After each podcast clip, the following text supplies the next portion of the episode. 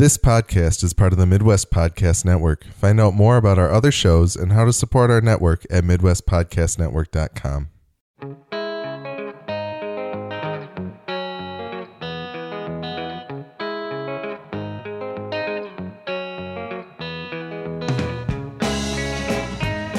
Welcome to Gone to Texas, a podcast about AMC's Preacher. My name is Alex, and I have not read any of Ennis and Dillon's Preacher.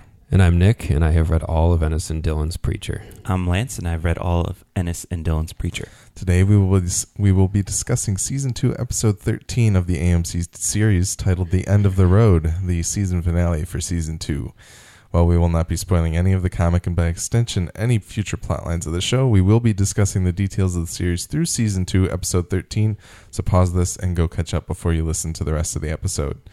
You can find more episodes of our podcast at g2tpodcast.com. That's the letter G, number two, letter T, podcast.com. We're also G2T Podcast on Twitter. And you can send feedback to g2tpodcast at gmail.com to tell us what you think of our podcast and share your thoughts on AMC's Preacher so we can read them on our show. Send us corrections, observations, or anything regarding Preacher or our podcast. We're speaking in slightly hushed tones because we are recording much later than usual as I just got off a plane from Tennessee Yes. But uh, and I will be leaving to Japan in two days. So we are getting this in, getting this done whatever way we can. But uh, as this is the last normal recap episode of the podcast, I did want to mention at the top of the show. The Midwest Podcast Network has other shows about video games, horror movies, and HBO's Westworld. Find out more about these shows as well as how to support the network at MidwestPodcastNetwork.com. You can find myself doing a lot of different podcasts in the off season of Preacher. Nick happens to be on some of them from time to time as well. Uh, and uh, Yes. we will probably, I think the next thing we will be doing together is likely to be Westworld unless we find something else to do in the meantime. We were thinking about The Alienist or maybe something about Rubicon. So, Yeah, there's some other ideas in the yeah. So in the percolator there. follow us on Facebook and Twitter if you want to be up to date on what we are doing uh, at the latest because I like to cross promote things that I'm really glad you mentioned Alienist. I actually forgot about that. I'm not Yeah, sure how. It's really weird. It's still supposed to premiere in 2017, but I don't think it has a date yet. but yeah, they they released a trailer, which was Yeah. it looked promising. yeah. So, Based on my experience with Preacher, I'm optimistic for the Alienist yeah. because I feel like Preacher is helping me be open to Adaptation. deviation. Yeah. yeah. Yeah. We shall see. So, uh, follow us in those places. Uh, shoot us tweets and things like that. See what we're up to. And uh, we'd love to have you along in some of our other shows. And any way that you can support us, there's a link to support us in several different ways on MidwestPodcastNetwork.com. So check that out when you can. Uh, we are going to hold most of the listener feedback uh, back for uh, the season wrap up show that we're going to do in October. Uh, but we might bring up a few things here and there throughout the show. Uh, did you want to bring up that one thing? No, I can Mike? talk about it later. Okay. It's it's actually at the very end of the episode. Okay. All right. So we'll come back around to that. But we can get on with the recap. Uh, the teaser opens with a younger teenage Jesse sitting at the side of the road and a plantation owner's outfit guiding people into Angelville, a roadside attraction with a seedy underbelly. Jesse swindles people, selling them on his grandma's spiritual abilities while simultaneously stealing from them if he can. He also knows how to spot slash detect plainclothes officers, and eventually we see a truck come out of Angelville, and inside are TC and Jody, presumably Jesse's uncles or some kind of relative. Uh, they drop off food for Jesse and retrieve the parking take, but they know that Jesse is holding out on on them. So Jesse produces a wallet that he stole, and one of the men in the car crushes his hand. As they drive off, Jesse gets pissed and stomps on the chicken who has been bothering him throughout the day. And after a beat, Jesse feels remorse and runs the chicken to his grandmother for resurrection or help of some kind. She says, Everything has a price. You understand? So that's the teaser. Um, this gave me some more context for Jesse's family, obviously. Oh, it was awesome. Um, but I know I know that like a lot of the soul stuff wasn't in the books. So is the spirituality of Jesse's grandmother part of the books? Mm, yes and no. Not Okay. in the way the show depicts it, Mm-hmm. but she's very like devout in a Yes. way. Yeah. She's like a scary, like fire and brimstone god worshiper. Okay, Mhm. fear of God kind of Yeah, but like in a real perverted way. Like, All right. like twists it for her it's- own purposes. Yeah, but I mean, I think they do all genuinely believe and like worship in their own way, but they like they just interpret it really disgustingly, and they're, they're like those real just hardcore. hmm Um, they're like just a gross like subsect of of Christian that's just you know not even worth talking about too much. Yeah. uh, TC and Jody. Am I correct in my assumption? Oh yeah. Yep. Okay. So they, They- are uncles. They're so good. Lance and I have been talking about them routinely Fan casting. after we leave your house. Yeah, we just like, oh, oh, they're coming. We can't wait. Should one of them be Walton Goggins? Because I feel like I'm okay with that. You know, actually, I think we mentioned him. Uh huh. yeah, We won't say for he would which. obviously be be be one of them. Yeah. Lance was about to say it. I mean, they're they're they're really good characters, and not only because they're like shocking and not they're not they're good, not only in the just fun to watch department, but they are genuinely like very interesting characters. Yeah. They're not like good people, but they're like just really cool, especially Jody. Mhm. Fucking, Hmm. I'll just talk about Jody. Jody, Jody in particular is very interesting on his own, and his relationship with Jesse is very, very cool. All right. It's not cool, but it's like it's just interesting to watch play out. Yeah, he's a pretty good presence in the book. Yeah, absolutely. Yeah. Yeah, I'm I'm excited. Like it's it's interesting to me that they've hidden these faces because it very much feels like uh we are going to wait until season three to. Oh, cast definitely. these Yeah, they will be in season three. Yeah. and Mhm. I was telling Lance one day after we left here, I said that though they're both such distinct characters that when they release like a press release says like so and so has been cast in an unknown Yeah. role, we we will know immediately wh- who they are, yeah. and I can't wait. That's good. It was kind of like when they said like Pip Torrens is playing, and everybody kind of looked at him and was like, "Well, he looks just like Herr Starr, so it's probably him." yeah. Actually, did you watch the uh, Talking Preacher? I did not. I really wanted to, I but I didn't. just I did, and there was a really, really good. I've never really watched it, and uh, I thought it was really awesome. it, it was a good crew because it was Sam Catlin, Pip Torrens, Jesse Custer, uh, Jesse Custer, uh, Dominic Cooper, Dominic Cooper, and, and, Ian uh, Colletti. Ian Yeah, Colletti, who It plays. it was very good, and, and they each had a little bit of time to talk. My my app like cut me off near the end of it, I think, Ah. but so I didn't get to see how it ended. But it was really good. But the one who spoke the most actually was Pip Torrens, and it was be- awesome. It's because they just kept asking him questions about Herr Starr. and he seems like just the loveliest guy. He does. He seems so awesome. Mhm. And he had never read them, read the books prior to being cast. Uh, he was cast, and then he was reading them, and he was like, "Oh my god, what have I kind of what have I signed up for?" Awesome. But Sam Catlin's story, if I can uh, deviate here for a second, sure. was so funny because he said he and Seth Rogen were talking about who should play Herr Starr, and they were like, they were like, he needs to be really like stiff and like just like really uptight, and you know he just is so rigid. And he said at the time he was watching The Crown, I think he said it was The Crown, and uh, he had been watching it, and he kind of told Seth Rogen, he's like, yeah, I mean like there's this guy on The Crown, and he's just like the most like quintessential British man. and he goes, so they he showed him. They were like watching it together, and they're like, yeah, that guy's really good. And it, so they looked up who the actor was. It was Pip Torrens, but Yeah. he said in the show he's got like a like a wig and a mustache. He doesn't look anything like him, and but his his normal appearance is you know clean, totally clean Yeah. shaven and and uh, shaved head.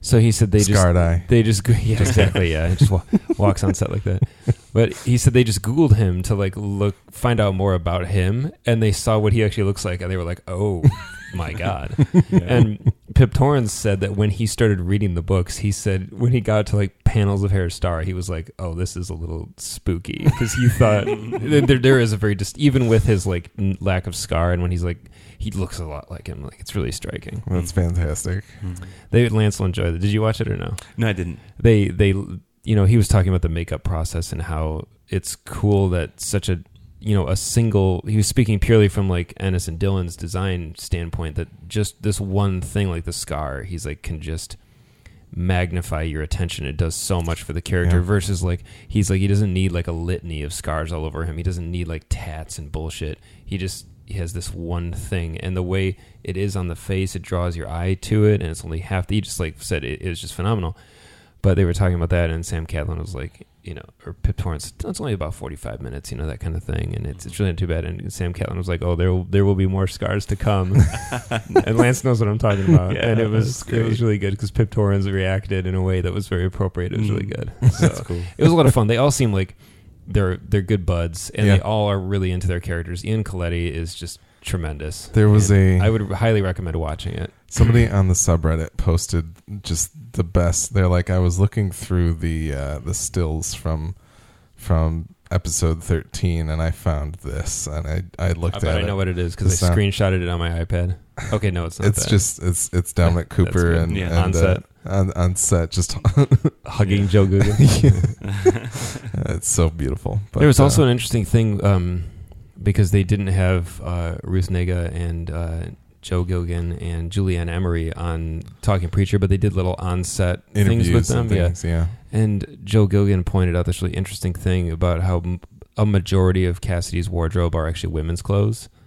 wow. and Hmm. They were showing stills from the season from the series really as he was talking about it and i was like son of a bitch like that's that's it because something about his wardrobe had been i was like why does nothing fit him properly and like He's always wearing kind- capri pants. yes exactly they're Yeah, actually right. women's pants Oh wow! and like these belly shirts Oh my stuff, god. and like these deep to- deep v-neck shirts I just wondered. well, he said that he, he said that the idea behind it was that Cassidy's just kind of like he'll just put on whatever's around, like he doesn't really care. And like so, if he's at like some house where like a woman lives and he just like needs a new shirt, he's just gonna take one and walk away with it. And he actually pointed out that t- early in the season, Tulip has this leather jacket Yeah. that she's wearing for the first few episodes, and at some point in the series, Cassidy starts wearing it because he just like picks it up off the floor to, you know, probably just to go out to Yeah. get something, and then just leaves it on. And they show another still from another episode, and Cassidy's just wearing it, and it's such a brilliant, That's fantastic. brilliant, brilliant little facet to that character, especially from like the the wardrobe department to like think of this and really put that much thought into Yeah. you know what why this not only what he's wearing but why he's wearing it Yeah. and just make that a motivated decision is just speaks to the the quality of the show That's awesome. on the subject of wardrobe one of the things i liked about this uh, opening scene was that jesse's like a roadside huckster outfit is like the complete like inverse of his preacher outfit Yeah. 'Cause That's it's all that's a good white idea. it's all white and it's got the black tie and it's very like striking looking because now Mhm. he's just he's always clad in the all black with the white collar Yeah. Yeah. and it just was really um i'm trying to think of what that effect is called where you do that with an im- with a photo Like it's a actu- negative. it's actually stupid Uh-huh. that i can't think of what that's called What you do with a photo? If you take a photo and you you basically have ev- all the colors be inverted Oh, the neg- yeah. Negative. Negative. yeah there's a different word for it there's like a real word for the process like polarized or something like that I know what you're saying. Yeah. Yeah. Anyway, it's escaping me. Yeah. But I thought that was really like right away. I, I noticed his outfit and I was like, well, that's interesting. Mm-hmm. Yeah. Because in the book, he does kind of when he does kind of leave when he first first comes to like Annville, he kind of has the white All preacher white, suit. Yeah. Black shirt. I think. Yes, black Yeah. undershirt. Yeah. But I think it's cool to see that it's kind of although it's white, it should be it should be about purity. Mm-hmm. It's it's the total opposite. Yeah. Well, right. and yeah, it is like the standard plantation owner, Southern gentleman, Yeah. Colonel, Sanders. kind of thing. Yeah. So But I think it's cool. It takes on kind of a new light. Mm-hmm. against what Jesse normally wears all the time. yeah. Uh, any other thoughts on on the teaser?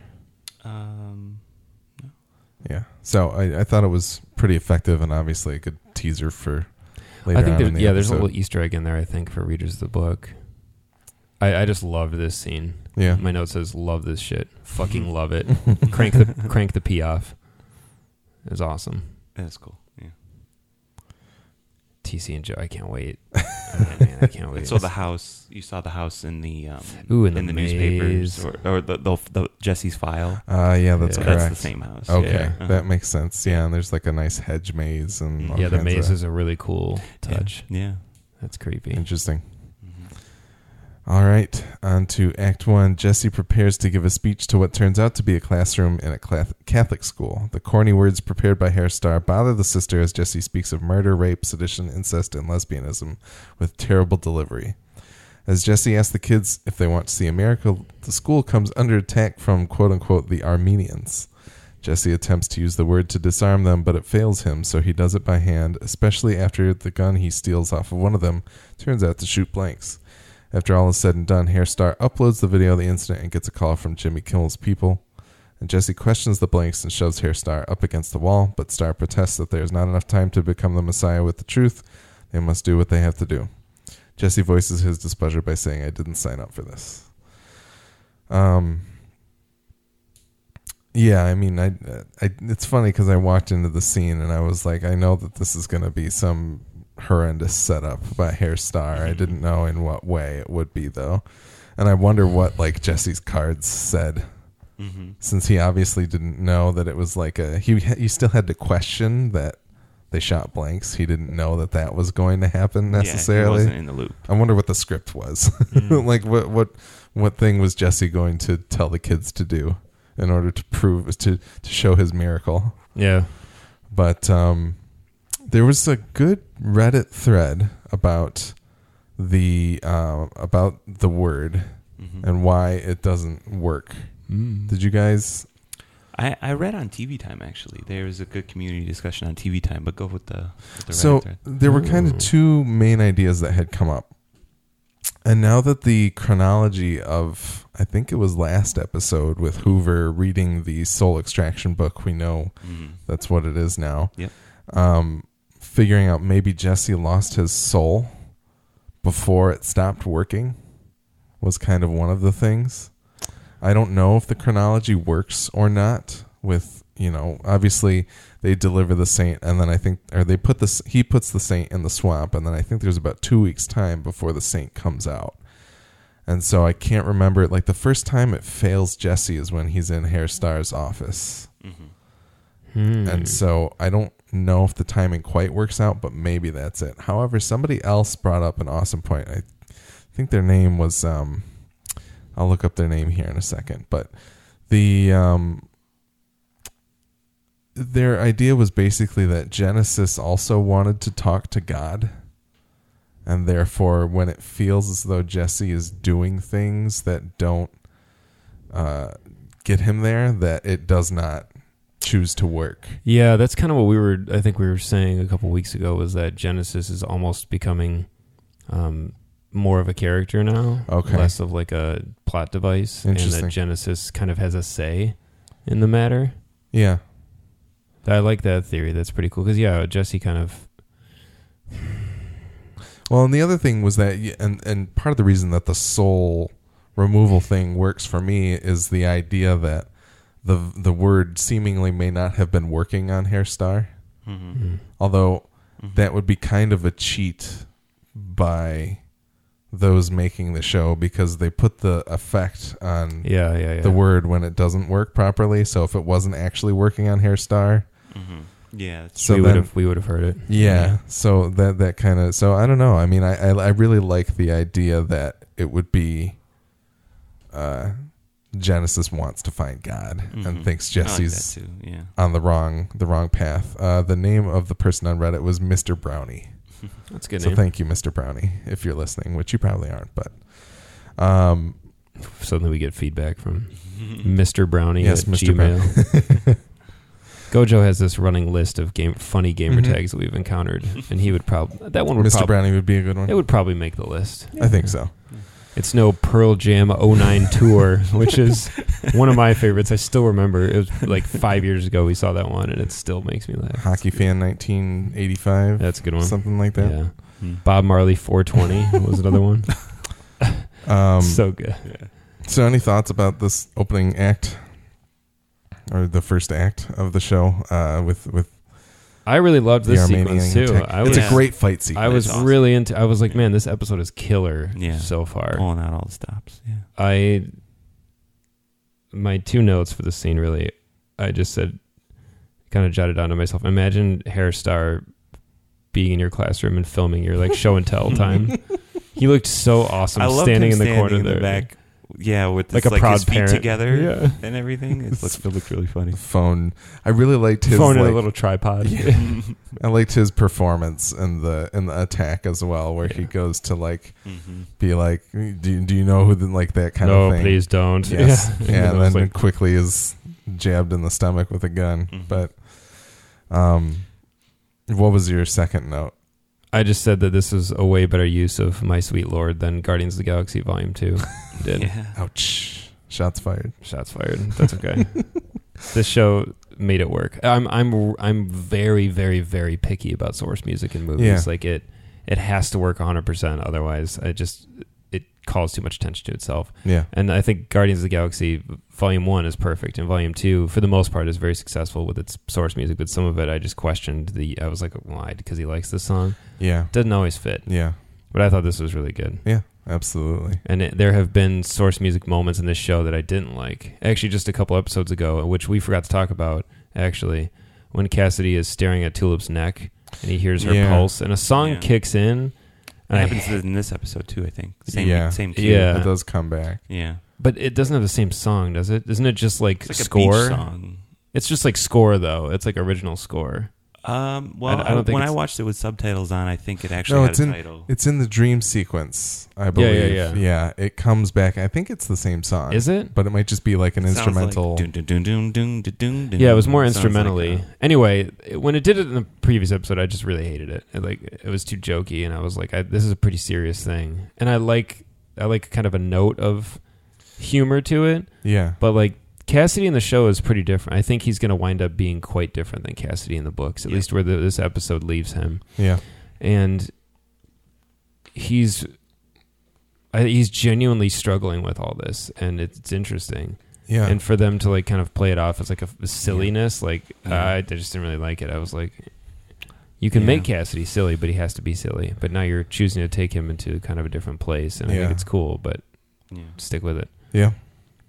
We'll Yeah. talk about more. yeah that does Later, come I, you yeah. know, this episode brings it back so that's good Uh, any other thoughts? dominic cooper i think dominic cooper knows how to actually fight in real life Yeah. Yeah. because he actually said He's something to that effect in uh, Talking Preacher, because they were talking about um, the scene near the end when he's holding Cassidy back, Mhm. and he, Dominic Cooper. He was using a particular hold. yeah, and Dominic Cooper says like he's like normally he says like initially I put him in a headlock, and he goes and he's it was just a very offhand remark, but he said something like I am trained in that, and so Uh. I think. I think he has some sort of fighting background, which would explain why he's so believable in all these fight sequences yeah. but he said that the choreographers and that they they brought in this like this idea of this particular hold and he said it's a, it's amazing he was you cannot escape it he's like it's it's not a it's not a headlock it's not a sleeper hold it's something else entirely and he's like and you you literally can't move he goes it's Yeah. it's stunning how effective it is so he's like they they wanted to work that into it he goes Yeah. and of course Jesse would know how to do this this particular hold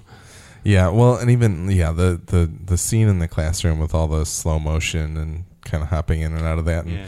Him ejecting the magazine at the person Sure. and just like utilizing all of it. Mhm. I like that he grabs the guy's gun and doesn't bother to fire it because he assumes that it has blanks in it. And yeah doesn't even try yeah yeah, like it's all is very fluid, very believable. Seeing him doing it, still awesome. these are the kind of action sequences we need in f- damn movies I You know, know? right? Yep. Yeah.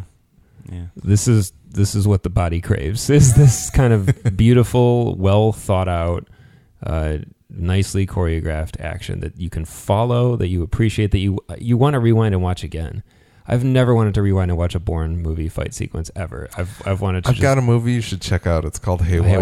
haywire yeah Oh, it man. stinks Oh, no.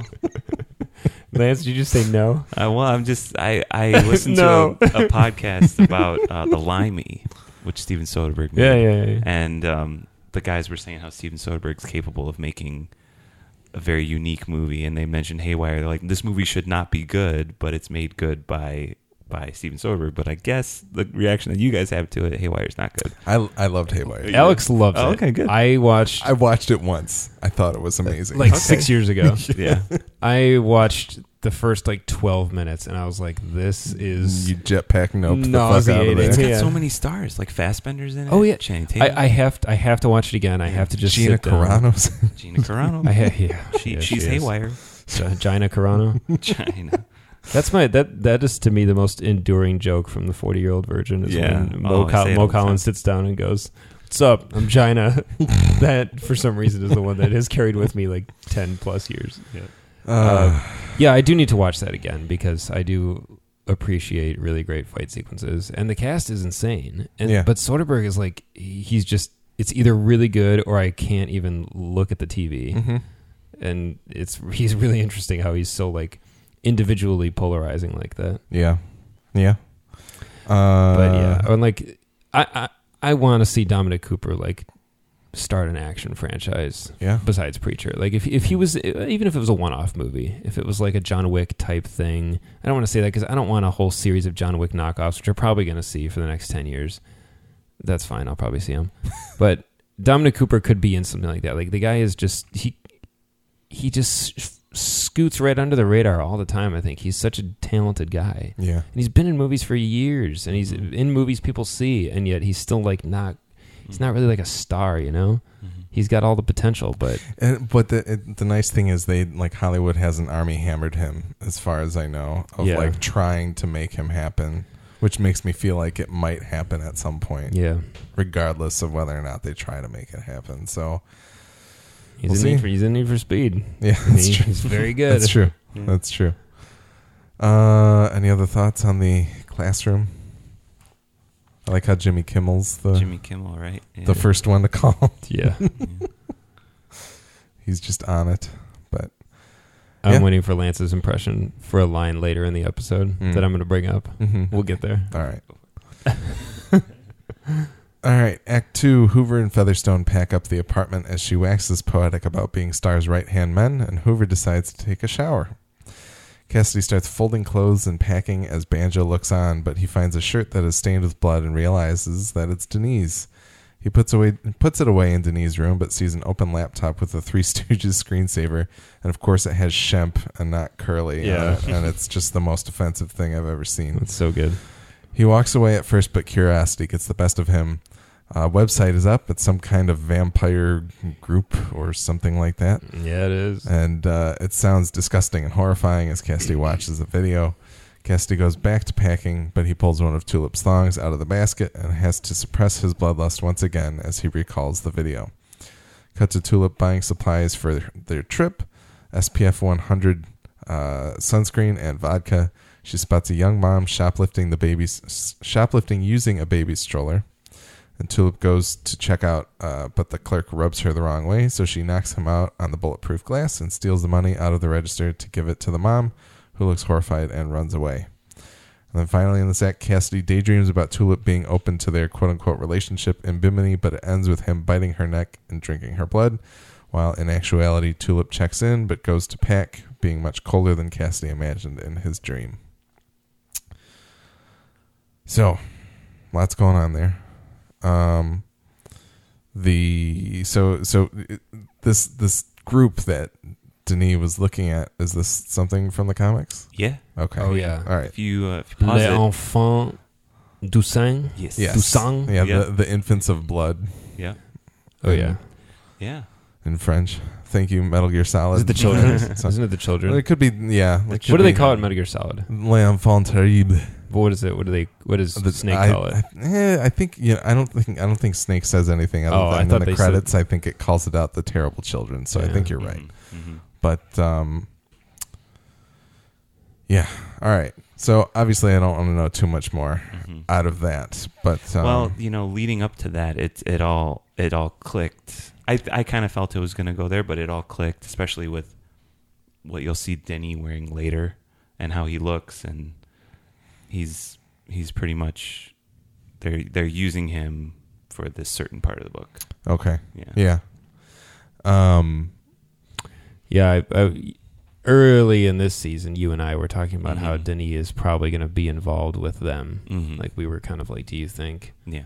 he's he's involved in that somehow? And Right. you know, we kind of clued into that pretty early. Hmm I guess whenever it is Denis gets turned and clearly just like is living high and loving life, we were like, oh, Yeah. he's probably going to be involved in this Yep. group. Hmm. Um. Banjo. Banjo, so good. Number one I uh MVP. yeah, he's he's beautiful. I, I kind of just thought to myself while I was watching that, I was like, I don't usually like small dogs, but I really like Banjo. Yeah, Banjo's pretty good. He's a really good looking small dog. Like Mhm. he's not he's very proportionate. yes, They did a good job. he's Okay. like a miniature dog. It's not like Yes. my dog, which is too long.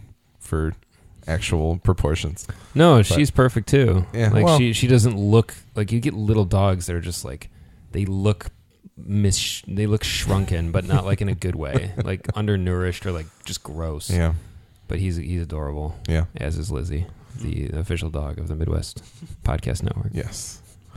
Um, the tulip scene in, in the in the uh, convenience store. I, I like that she grabs like five bottles of SPF 100 for Mhm. Cassidy, of course. Yeah, But that was a um, good scene. Yeah, A little bit of racist undertone there too. Yeah, yeah, Yeah. yeah, yeah. That that guy, honestly, like every single one of his lines is is like Yeah. offensive in some tiny way, at Yeah. least. But yeah, it's gross. And and the grossest part is he thinks he's like being nice. he's he's he thinks he's like hitting on. He thinks her it's like witty something. witty banter. Yeah, yeah. Mhm. but which is you know probably a, how a good portion of like neckbeards out there would also talk to her like thinking like they're being they're being cool Mhm. be a cool guy and call her what does he call her sugar or something Darling. darling Yeah. yeah, Idiot. yeah, nope. Um, does not work does not go well no, it doesn't. Not it was for him. scene. I for just sure. like her like oh i'm what did she say i'm the bad guy yeah, yeah yeah, Yeah. that was good The lady runs off. hmm I, I like that part of Tulip where she like she doesn't like taking crap from people. Yeah, It's like like in the books she gets kind of excluded sometimes and and put to the side and she's like, No, I'm not that's not gonna you're not gonna do this to me. hmm You know? So Yeah, she's definitely uh, don't need no man kind Mhm. of woman. Like she, and throughout the books, that's pretty reinforced to Jesse because you're right. He like probably no less than like five times in the book, some heavy shit's about to go down, and he like either tries to trick her or like drug her or find or like tie her up, like try to find a way to keep her out of the action, and she Mhm. always like shows up and is gets really mad at him yeah, and is like, "Don't you ever do that." Mhm. Mhm. and uh, yeah, a little bit of that shines through, and her like kind of hu- really humanitarian angle I like too, where she like wants to help out people that that genuinely need help. even with her evil powers, kind of Mhm. thing. Yeah, and that's the thing is that you see this mom hiding stuff in the cart, and it's not like it doesn't. To me, it doesn't feel like a malicious kind of. I don't know what she puts in there. Did you guys see? Was I mean, it? it's not like a fifth or anything. Yeah, It's- exactly. It's in like the aisle with like toiletries. I think. yeah, maybe it's a bag of diapers. it's or probably something formula like or that, diapers. yeah. Yeah. So it's kind of like, you know, it's like every every word this guy says, and Tulip knowing that that mom is struggling, she kind of eventually is like, all right, I can do this thing for her, and then obviously she rejects it, but. she finds a reason to be violent. hmm The well, and the other thing is that the the the man's things that are his his like demeaning anything else, darling kind of thing that he says to her is what causes her to pick up the chapstick that later on in the Yeah. episode. It's a very Coen Brothers kind of thing of Mhm. like the the circumstance of it all is what leads her down this path of like f- piecing things together and figuring it out. Which I It's almost like a like a side quest type thing and like an RPG that you don't necessarily have to do, but if you found this item, it Yeah. will help you with this down the road, but you Yeah. might still do that anyway. Mhm. Yeah, you pick up. It's like a you pick up a thing in the game. It's like mysterious whatever, and it's got like weird flavor text to it, and then all of a sudden it comes clear later that Mhm. it has a purpose. But yeah, no, I I thought that was that was pretty cool. But um, Cassidy's daydream. Any thoughts? So, um, a couple issues that one issue, not a couple. I'll just go one. um, Pick one. that uh, that just what I feel like every time you see like scenes from next episode. So I saw that right before this episode, and I saw Cassidy with like blood on his mouth, and then Uh, you know the posters for the Mm. for Preacher have like Tulip with like blood on her mouth too, mm. and like it's not what you think it is, and so I don't like when they use that to like sell the show. You know what I mean? yeah, like- the It's it's a I mean it's like there's like there's no law against it that they can't do that, but like at the same time, But there should be, yeah, you know. Well, and yeah, that's the thing. That's that's the weird thing about it is that the next time on's kind of like I like not watching those, but for some reason with shows like this, and Westworld and Game of Thrones, I feel the need to watch them. Mm-hmm. Whereas I think back when I was like watching 24 more religiously, I liked to not watch them and things like that. I didn't like I tried to be very spoiler purist, Mhm. but um that kind of misdirect is just kind of Mhm. like it's always one of those things where you see it and you're like, okay, I can take that at face value, or what does it really mean here? Mhm. And so I don't know. It's it's it's shitty of them to do that kind of thing, but It just doesn't enhance the experience at No. all. You're not. I've never found myself in a situation where I've been like, "Oh boy, did they get me good," and like really happy about it, and Yeah. like I'm so glad that this worked out this way instead. Like it's just irritating. Mhm. well, and here's the thing: is that I think everybody watching that scene, you see him sitting there with the blood on his mouth. Nobody was like, "Oh man, that actually happened." Right? Yeah. Well, Like they if- held on it for a lo- like once the blood started squirting, I was like, oh, Yeah, Like- that's that's true. I mean, I guess, I guess there might there might have been like a split second of that, but then they throw it away immediately They did. in kind of a way. So it's kind of like, you know, I don't know. They've done it a few times in this season, so at this point, I was like, I didn't believe it for a second. I was Yeah. like, yeah, whatever. yeah, Cut to Mhm. reality. hmm. The one thing I loved, I thought was hysterical, was that the uh, is that crack was both in the dream and the reality. Like that in Cassidy's dream, he's still smoking crack. Like, well, that's that's the thing is that like in in that dream, he like he never confirms to her that it is crack. uh, that was even Which- funnier. Which I thought was hilarious because it was like, oh, it's probably not. It's probably like antifreeze and like some other concoction of weird, another true. potation of his, as he called it in the previous episode.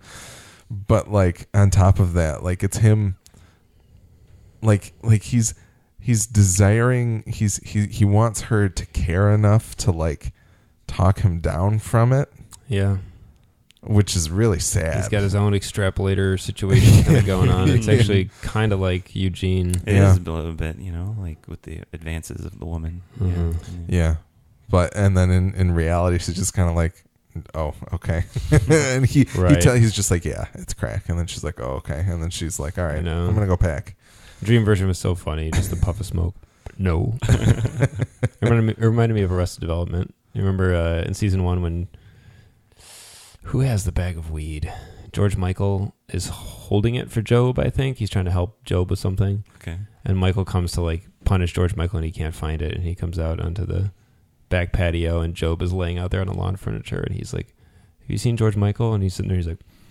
No, and like he, he asks if he's seen the weed or whatever, and he like goes no. The same thing. He kind of tries to turn his head and says no, and a bunch of smoke comes out, and he and he looks around and goes, "It's cold out here." I just thought that was like the most brilliant little joke. beautiful Cold out here. And Yeah. Michael's just like, "Oh God," and Gob's just sitting there smoking the bag. any other thoughts on act two I had one and it just flew right out of my head.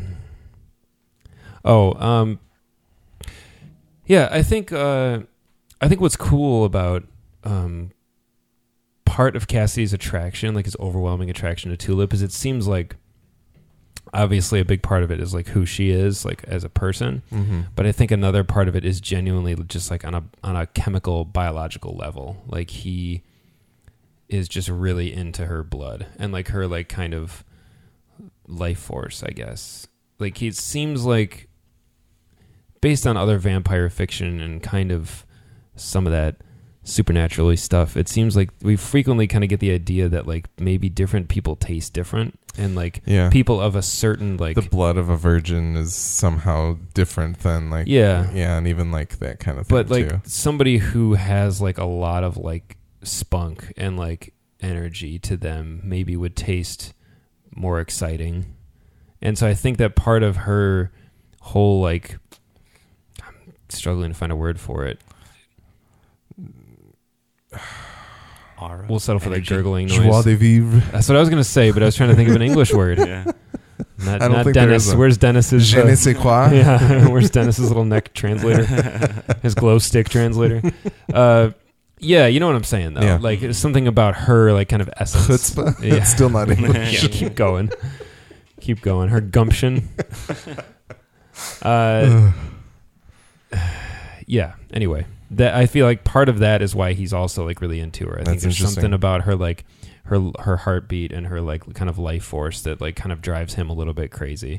I'd have to go back to their introduction in the first season because I feel like he got a really good like tulip moment introduction, but I can't remember what it was.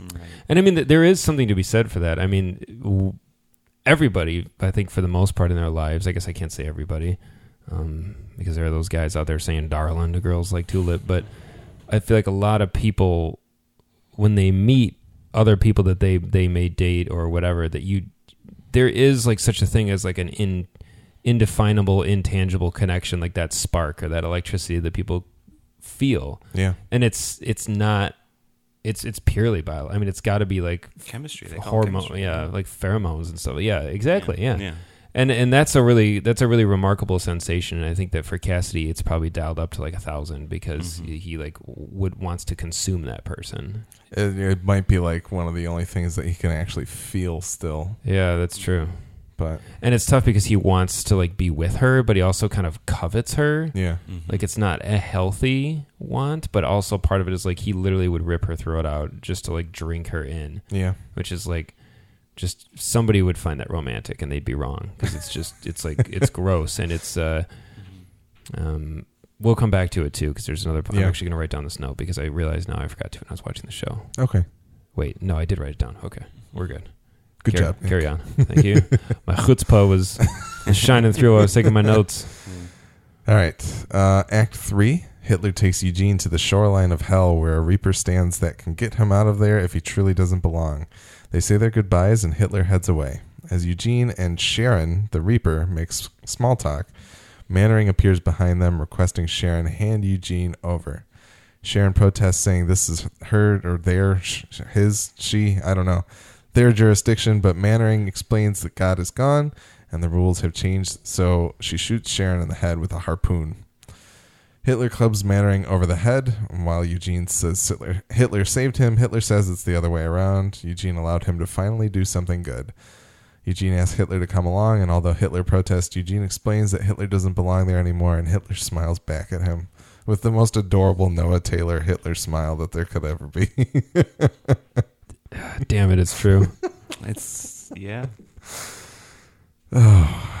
um, first off, really disappointed that the manhole to hell is not in New Jersey or some humorous location. Yeah. Just on. i'm actually really okay with it i thought I- it, i thought it was super cool I'm okay with it. Like, yeah, like it's kind of cool as like a. I was like, is this purgatory or is it just like the outer layer of hell or like what is it? it's kind of like yeah like the it's kind of like the river Styx, but like it's it's like Yeah. a it's like an ocean instead or like a lake Yeah, Mhm. it was Um, really cool but yeah. yeah, I'm not.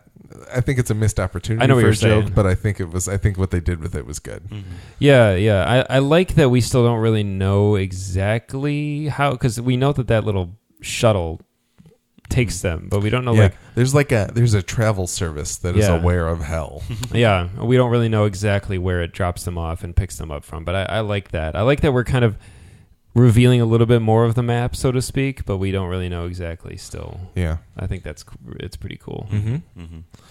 I so is that uh structure that they're running through and on top of the thing from True Detective season one, That's a great question. I because it don't know. looks exactly like it or very similar. If they were in Louisiana, That's what I'm then saying, yeah. Absolutely, it could be a thing. I was wondering because I, it struck me as like Aztec in a way, especially the way that they were showing it, like some kind of Central American yeah, Mhm. kind of thing. But that that could totally be from what was whatever wherever they filmed True Detective Yeah. Mhm. at. Um, it definitely was a pretty stunning resemblance. yeah, Yeah. Yeah, and I liked a lot of those shots too. Like a lot of it, you know, you get the indication that it takes them a fair amount of time to get where they're going. Yeah. they come out of the manhole and it's dark, Right. and then as the time it kind of gets to dawn by the time they get to Yeah. the shore. Yeah. Um, but you see a lot of like this grassland. Like it's not like it certainly isn't your depiction of what hell would be if that is hell in some way. Like Mhm. Yeah, a lot more That was greenery cool. and yeah. I really liked all that whole that Mhm. whole bit. And it didn't like that's the thing. It, it certainly didn't feel like Louisiana to me at all. Mhm. So good on It felt almost for- like Lost. Like Yeah, kind of like an reminded me of that. island yeah, in like the- yeah, yeah. definitely with the shore and for sure. Yeah. it Um, was just nice to get the hell out of New Orleans, like to Mm-hmm. see something else this season. Yeah. that was like green and like just Mhm. different looking. It Yeah. was really, really really refreshing. It was weird to think that like the manhole in and out of hell was like refreshing to look at that area. yeah, but yeah. it was cool. What did you guys think of Sharon? Pretty funny. It was good to a point, and then I was like, "This feels like they're homage to Monty Python." It felt very Monty Python-ish, but then it kind of just it didn't show. Bill and Ted. yeah, yeah. William Sadler plays Sharon. yeah. I, I wonder. was- I wonder who the voice of Sharon That's was. that's what I was kind of. I, I can try and look it up, but uh, I was kind of hoping that it was going to be Stephen Tobolowsky's voice for some reason because I just felt like I like, just wanted him to be in the show. Y- y- well, yeah, Either God or, or death. Pick one. um, but Yeah, whoever did the voice, I did, there were a few lines. I was like, this must be like Sam Catlin or somebody who's not a real actor because some of Mhm. it fell fell kind of flat.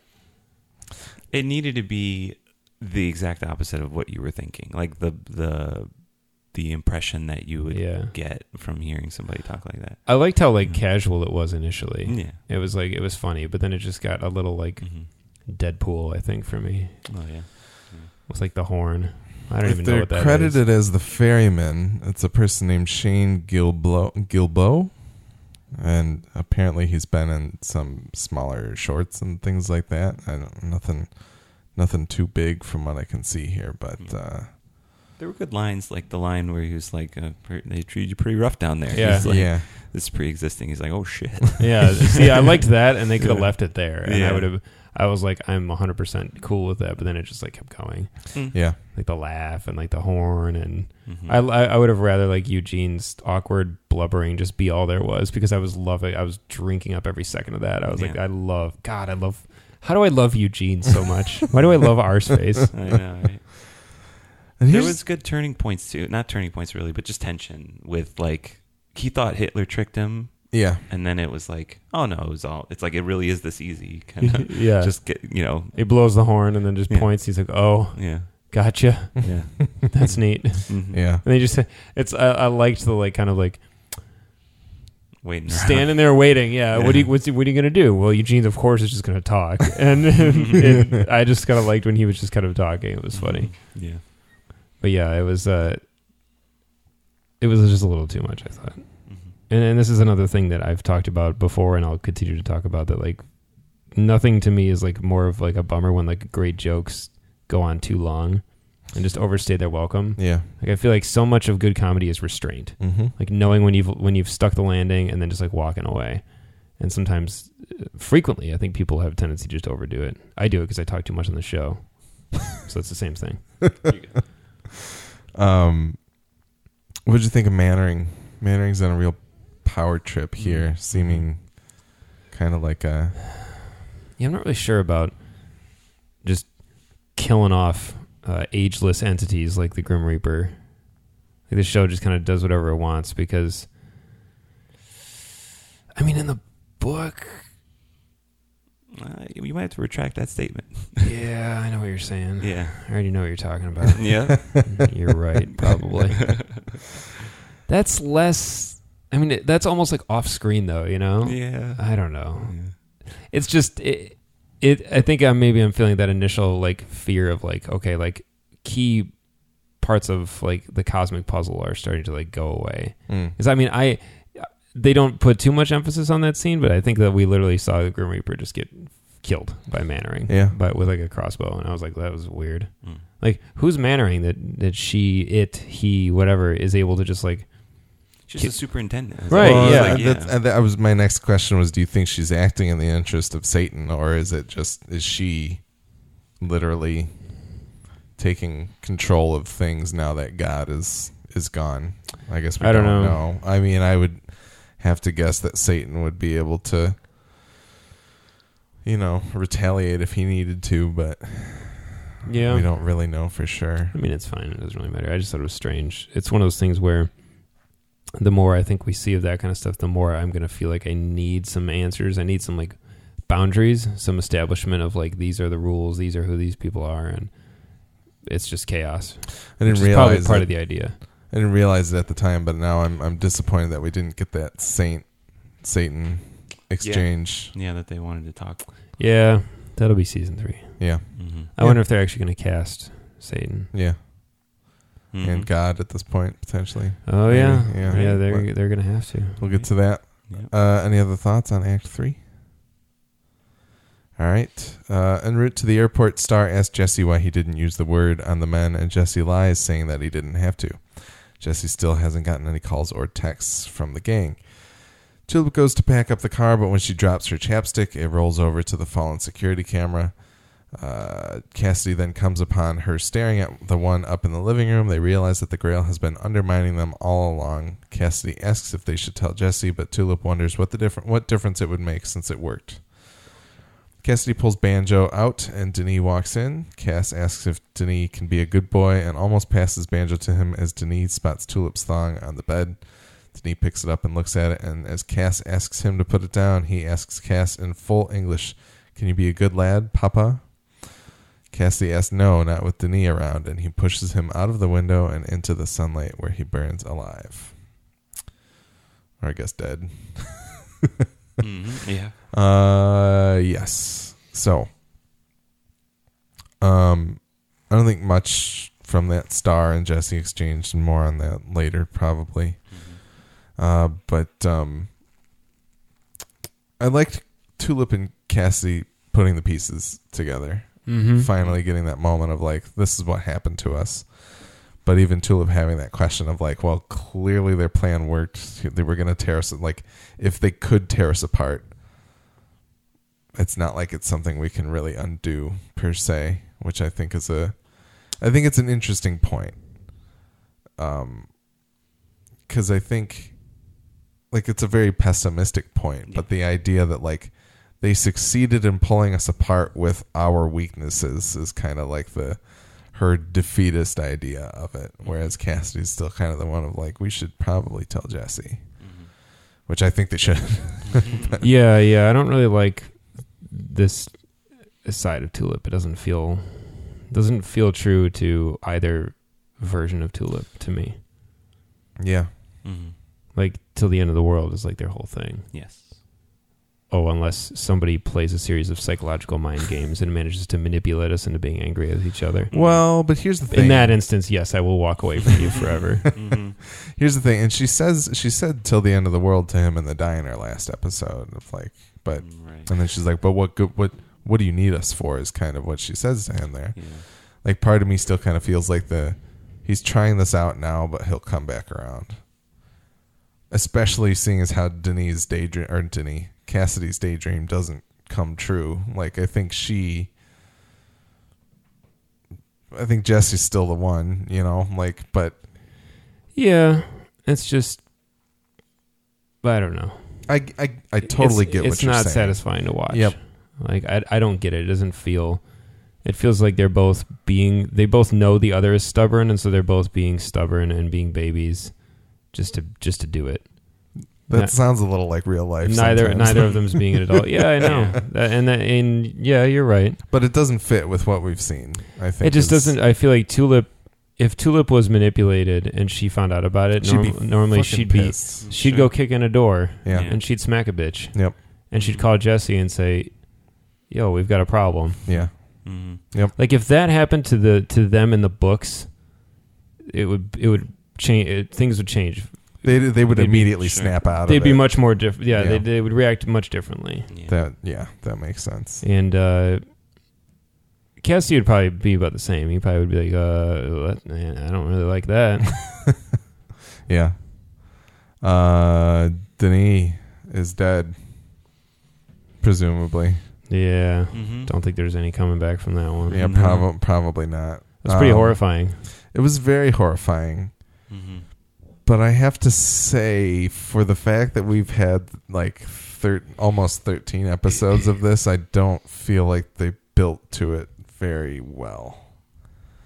I think they kind of like hinted and, and, and, and gave you breadcrumbs and sprinkled it out there, but I don't think, like, I kind of wish that it wasn't like a shocking moment Yeah. like I don't I I don't I wish it didn't happen for the shock value of like oh he's actually doing it. Mhm.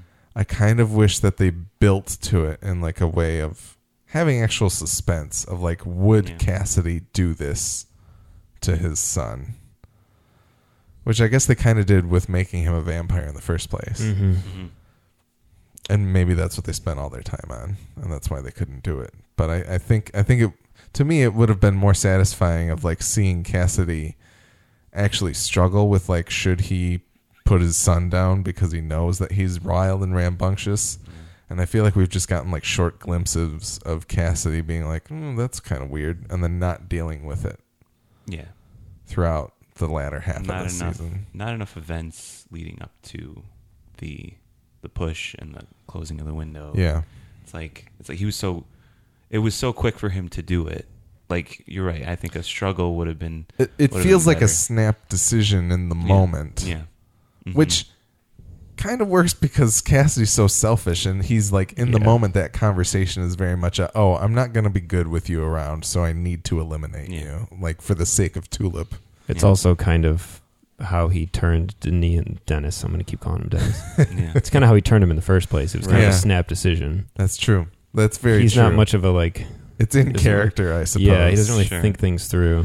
And it's not like I guess we never we still never really got to a point where it felt like Cassidy had any real fondness for Denis. It was still kind of like the I've, I'm here out of obligation Mhm. sort of situation. Yeah. So I, it it works, I guess, but I, I I I don't know. I guess I wanted it in a slightly different on a different plate. I wanted them to present it to me differently, and and it didn't happen that way. it caught me up by surprise. I didn't expect something quite that dramatic. Yeah, and then that's that's the thing. I I was surprised by it too. I wasn't necessarily expecting it, especially to go down that way or that soon, but it did. I think that that that uh, I am going to go back and rewatch this season at some point.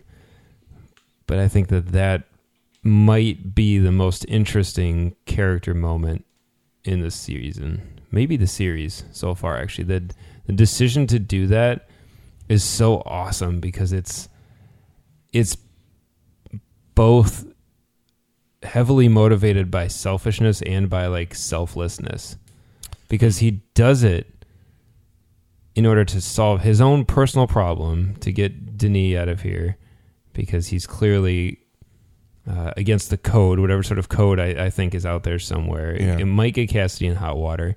He's getting roped in with this uh, group, which Cassidy may be aware of. It was kind of Mhm. hard to tell if he was caught by surprise there. Yeah, Dennis is basically a problem, and he's not gonna. And, and Cassidy knows he's not gonna listen to him, and so he just like goes homicidal about it, which is crazy and and scary. As we see stuff on the news all the time now about it, as as unfortunate as it is about like parents killing their kids and stuff, and it's like it's ins- it's insanity. yeah, And presented in the context of the show, I don't really feel much differently about it. It's still his son, and it's it's like a it's a grown man. It's like uh, it's just it's crazy.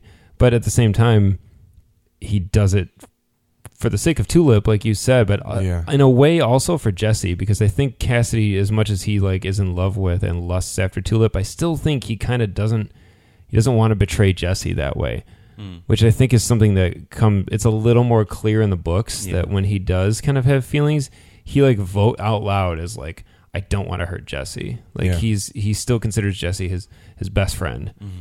and he doesn't want to do anything that would jeopardize that friendship, but at the same time he just like wants nothing but to act on these crazy urges. yeah. And it, it's just such a cool moment and the way he handles it is really interesting. Yeah, absolutely.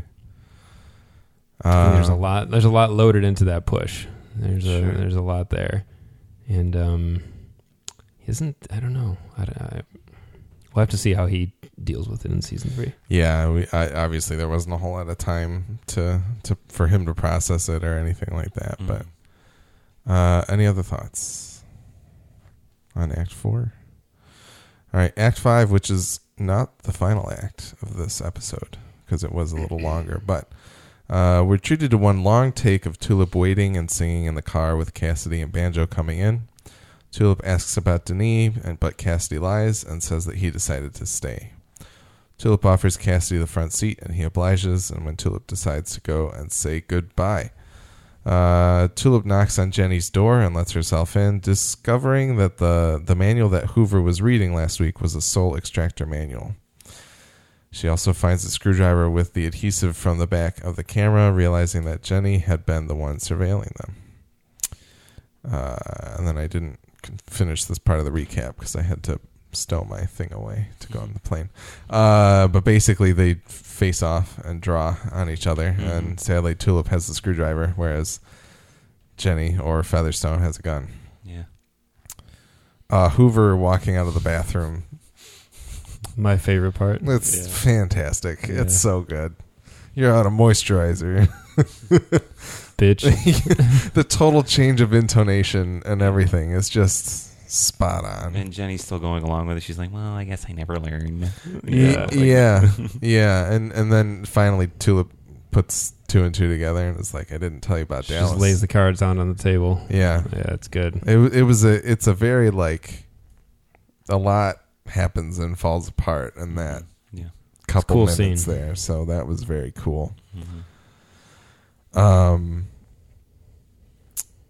yeah, what did you think about the long take around the car? It kind of pivots around the A and B column of the car a few times. I don't know. I didn't notice it until the second, Mhm.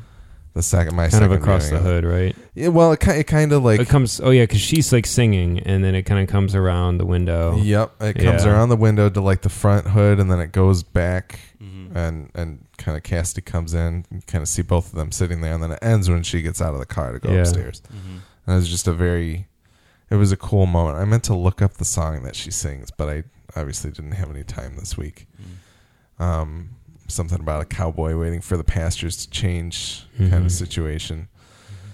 Uh, yeah, I thought it was a nice moment. Um, I for, also forgot to mention Cassidy letting Banjo Yeah. Let him go. go, Yeah.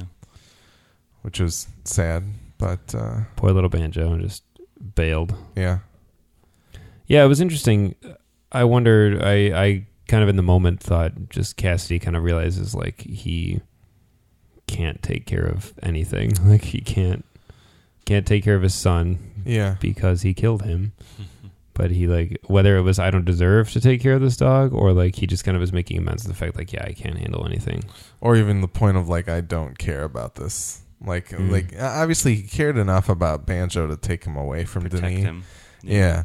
But kind of like the your threat has been eliminated and therefore you no longer like need my protection kind of thing. Like I don't think he thinks in that logical of a way, but Mm-hmm. obviously like I think it Yeah. was a mixture of these things. But um And he puts the sunglasses on too, right? yeah, he's got his red Yeah. sunglasses. So maybe he's he's retreating, you know, into that. going back persona. to the yeah. Yeah. Yeah, I mean, I think that, and this is the thing I forgot to mention when he talks, you know, when, when he says, Can you be good, Papa? Yeah. And he says, I don't think I can with you around. I wondered, I wonder if, you know, what it was, what, what it is he thinks Denis is making him do.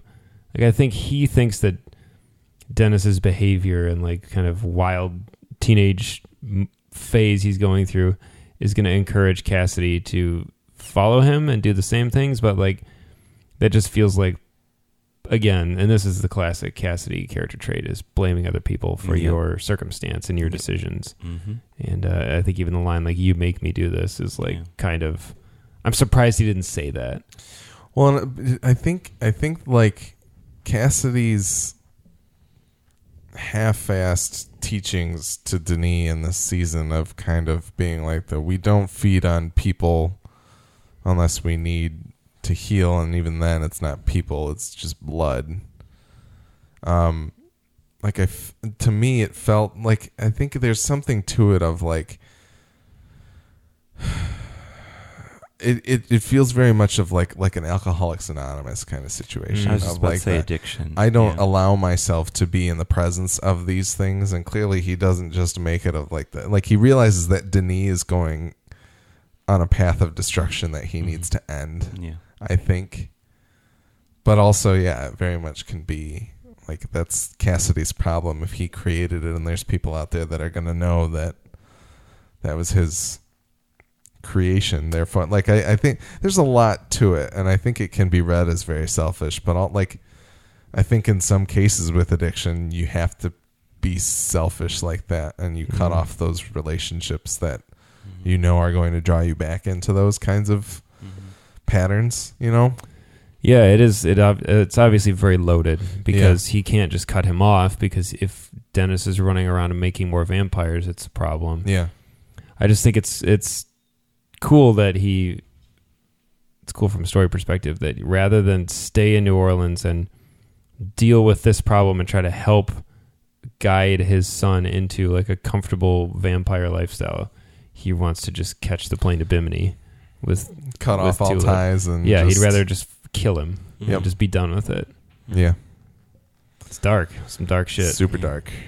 Yeah, Remember the uh, the time when Jesse kind of said to him, "What? What? Why would I trust a junkie?" Remember when Yeah. Jesse was saying that to him? It was a good. That was a good scene. That and that ad also had Cassidy's like manipulation, kind of um, goading of Jesse about Tulip. You know, that that scene shows way more relevance now. You know? yeah, yeah, yeah, for sure. yeah. Um, any other thoughts on this little stretch? Shortest act of the episode. I think it was less than five minutes, but. Mm. Uh, yeah, just Hoover. yeah, Hoover. Hoover's Hoover he's a rock all day, star. every day. Uh, the soul extractor, which Mhm. We'll, gonna- I guess yeah, we'll talk about more that in a second. Yeah. Tulip, I don't know what she was thinking there. She's not going to win that fight. I don't think Jesse could win that fight. No. I, I That- would. I would have that been. was- well, That was maybe she one. didn't expect. She didn't know that what that was Featherstone, and she maybe she. Well, she knew that Jenny had a gun. Yeah, Jenny did have a gun. I think Tulip's smart enough. She would assume somebody's got a gun. Yeah. I would have thought her first move would have been get back into the hallway.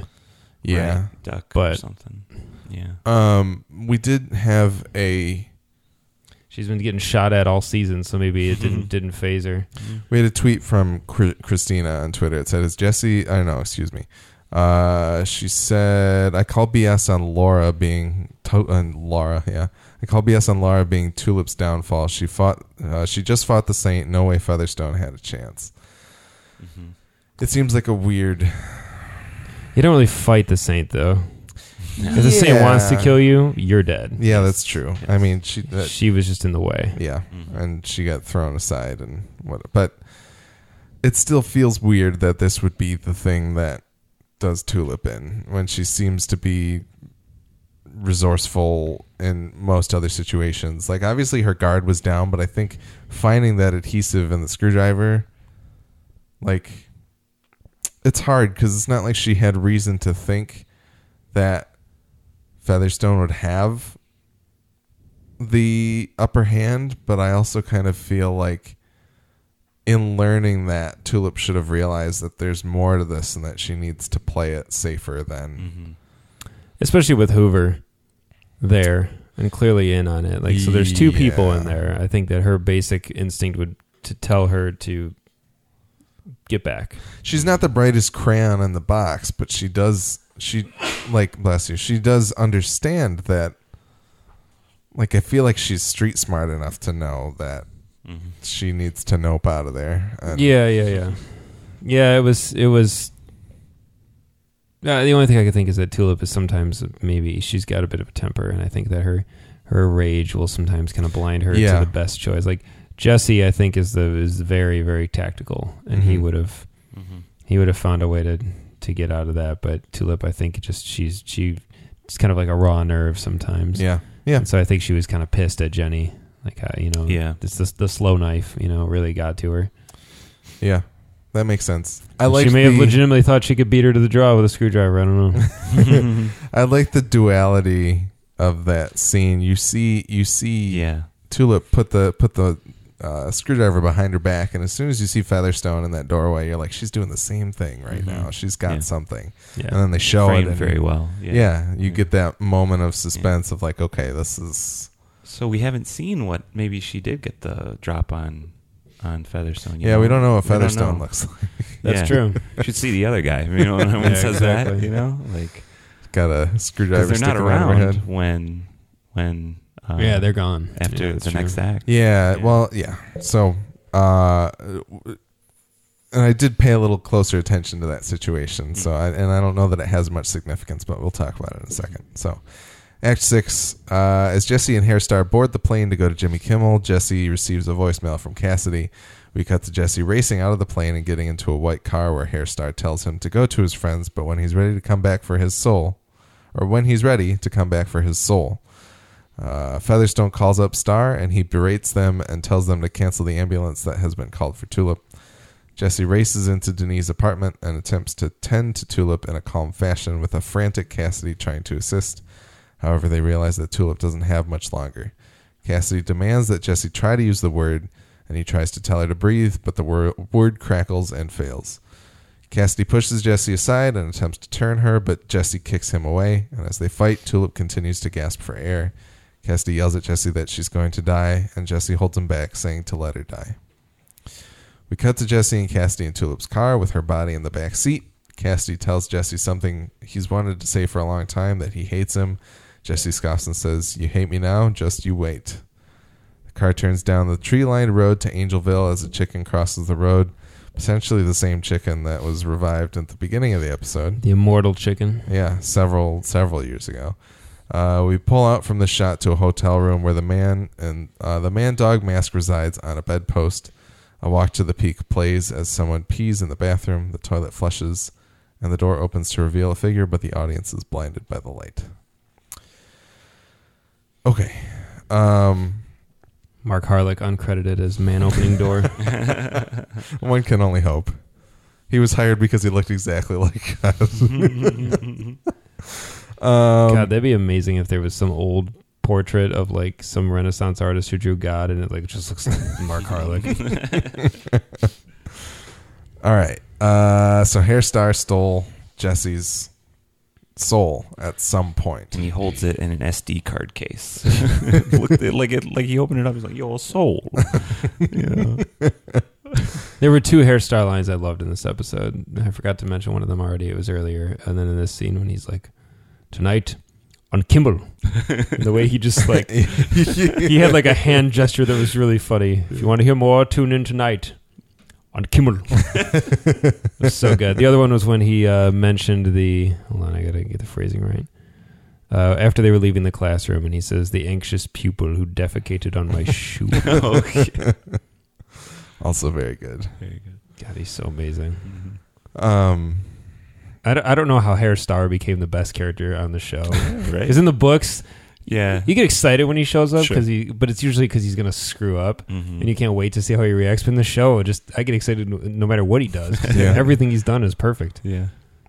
the uh, the reporters at the at the airplane are asking questions. They they want to know about his powers, Mm-hmm. Yeah. even though like there's no real indication of powers and Right, other than him fighting. Yeah. And then somebody asked, "Is it true you read a nun's mind?" and somebody else says, "What's up with those shiny collar things, preacher?" Yeah, yeah. right.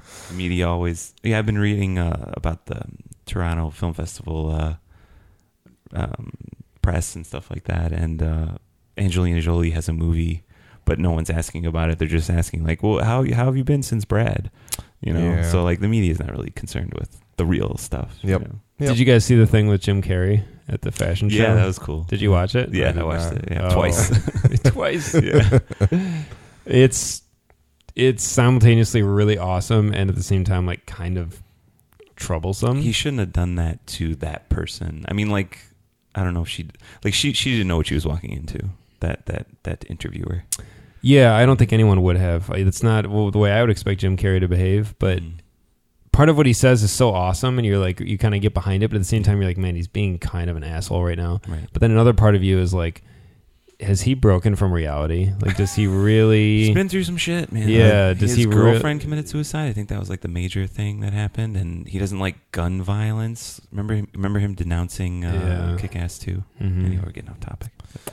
Yeah, it was anyway. It was it was interesting though because that that kind of that seemed like something that would happen on Preacher. Hmm. Like it was just like an an act of like extreme celebrity. Mhm. I'll have to watch because I have no idea what you guys are talking about. Oh, yeah. but- Yeah, you you should. All right, I will. I know you like Jim Carrey. I do. Everyone, like everyone Jim Carrey. does. Yeah. If you're from our generation and like Mhm. our oh yeah, age bracket, liar, liar. Come on. uh, yeah, he ruled the '90s. Oh yeah. and he was the household name and like beloved. Mhm. Like not on the level of like Robin Williams, but like up there. Yeah. But anyway, yeah, you'll have to watch it. I don't even know how we got on that. You said something media. about the, The media, media, yeah, yeah, yeah. and Tiff. asking Angelina Jolie about Yeah. yeah, Yeah. exactly, Yeah. yeah, totally. Uh, so yeah, the phone conversation with Featherstone I thought was really good. He, he just Idiots. answers the phone. Idiots, shut up. I'll deal with you later. Cancel the ambulance. You can just you Um, can just do that. You can call the hospital. Yeah. yeah, she'll die, but you need to turn around and go back. So Jesse's obviously gonna have to go back for a soul. Period. Okay, so here's a question: Yeah. Is that I, I assume that he has the part of the soul in there that the saint had. Did they extract Jesse's soul from the saint? Ooh. Hmm. Yeah, I think what- it's the missing portion of his soul. It seemed like a lot though. It seemed like more than the one percent to me. Yeah, it did seem like more like significant enough where he was like, "What?" Not Like, that the quantity of soul is like we're Yeah. talking about real nebulously defined things Yeah. here, but I that I initially thought right away that while they had the saint captive, that totally makes sense. And Hoover being in the car trying to figure out how to work it so that he could extract it. yes, But I also that, That- makes that me cu- that makes me curious about the circumstances of like what would make the saint. I guess the that may have been part of their deal. Was part of Hoover's deal because he kind of said like we have a proposition or something, but we never really got to hear the terms. yeah So maybe it was like you have to give up his soul, but you have to pretend like you still have it because he kind of did tell him. Oh no no no! Well, that's No, the thing. The saint doesn't say anything about having his soul. He's like, "Well, we'll do we'll do this again later," and he leaves. And then Jesse's like, "He's got part of my soul," and Mannering says, "Well, that sucks." Well, but and well, the saint rev- uh, refers to the fact that he was chicken shit and would not send part of his soul, but obviously it doesn't. Like Jesse tries to use the word and it fails on the saint in that instance as well. So the saint may have been using it as like a as like a bluff. Potentially, yeah, but it- so I can see that being a thing because I guess like maybe the deal is essentially like the like maybe they were aware that that is why the word worked on the saint. And so and therefore extracted we're it. like we're going to take this out of you so that he can't do that to you period Yeah. yeah, I wonder if Starr has had his soul extracted and keeps it in like his that keeps it in like a locket. he keeps it like a Beauty and the Beast in like a vase in his chambers. it wilts Yeah. until he Get out. pip Torrens for beast Oh. sure. Yeah. um Pip Torrens is anything. Seriously. He's so awesome. uh yeah that's interesting that makes a lot of sense I think the soul stuff's going to end up being really cool. And I poo pooed on it real hard earlier in this season. Mhm. And I, I'm not ready to renege my poo poo yet. Yeah. But I'm open to being very wrong. And I feel like they're going to actually put the soul stuff to good use. that's good i'm glad that you're open to because to me it does not like it was weird when it popped up but it feels in place now like it i does. feel like they, i like they planted the seed and they let it kind of germinate, and now here we are. And Yeah. suddenly I'm okay with this shit. So there Yeah. you go. No, that's that's cool. That's do you how do you feel about that, Lance? Like how do you feel about it as a comic reader and like what? Yeah. Well, I, I I love that they're making it their own. That they that they that they created something and they're gonna they're gonna run with it. As long as the everything kind of is hmm. logical, I think Yeah. we're good with it. You know, like even now, I'm thinking throughout this whole episode, I'm thinking like, okay, so he gave up his soul immediately. The the Saint of Killers ate the tablet or whatever, Yeah. and then and then the the word still worked. Yep. So like I'm like, okay, so giving up the soul Genesis may not cling to you so much anymore, but like it's still like it's still kind of it's not it's not all clicking for me yet, you know. Yeah. Yeah. But I do like the I, I still remember the conversation where um he went to that soul shop Mhm. and he was like, "Is this place still in business?" Or Yeah. "M- Mama Cass is still in business. Yeah. I, I can't. I like that. I like that. What they're making. That's the John Wick thing. That's yes, the, the uh, world building. the world building. Yep. So yeah, if they do more of that, I'll. I'll Oh, I'll be yeah. I think we're gonna in for a, a world of world building in season three. Yeah. Yeah. Um Tulip dying. does that happen in the books? And like, uh, okay, Don't look at us. Don't, yeah, don't this don't is, do it. It's hard for me to ask about this. Uh, was it something you guys were thinking? Was it on the table? Was it expected in any way? Like what? Yes. Yes. Okay. Yes. For me, yes. All well, right. for both of us, yes. Yeah. Well, Dominic Cooper kind of laid the egg. Oh, did he? Well, yeah, he said the cliffhanger. Oh, yeah. Yeah. That's right. He said like a Okay. big bombshell gets dropped, and it's a cl- yeah. Yeah. So this is an event that happens in the books. Lan- well, Lance. Lance told me about Dominic Cooper saying that like something big happens and it's kind of a cliffhanger, and I was like, when he told me, I was like, ooh, I wonder what it is, and I kind of had a different theory, and then Lance said, I think I it'll think be Tulip this. dying. All right. Yeah. Well, okay, and so that that uh, I this happens in some form in the comics. We don't know any repercussions or That's how, the, any com- that's how the comic out. ends. They're there already. Tul- Tulip's Damn dead. it. Tulip's dead. It's over. Um. So okay, the all right. princess is in another castle. That's that's all I wanted to know. Yeah. From from that kind of. Um, they of do a good job at keeping comic book readers uh, satisfied and also making it their own. Yeah. Yeah. I'm a little wary about exactly what's going to happen in season three regarding the dead tulip situation, hmm and I guess that's all I have to say right now. Yeah. Yeah. I, I yeah. I don't think we can say too much about it. I think that the show is going to try to make a lot of things forthcoming their own, and I I fear that that's going to be for worse. Like yeah, I, th- and that's that's kind of the thing is I was like,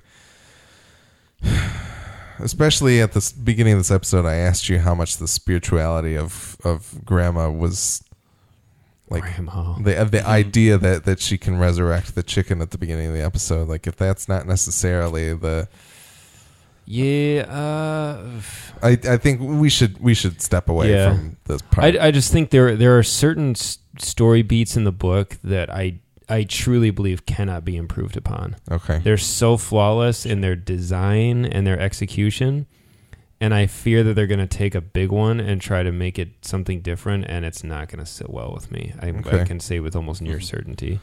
All right, that's interesting.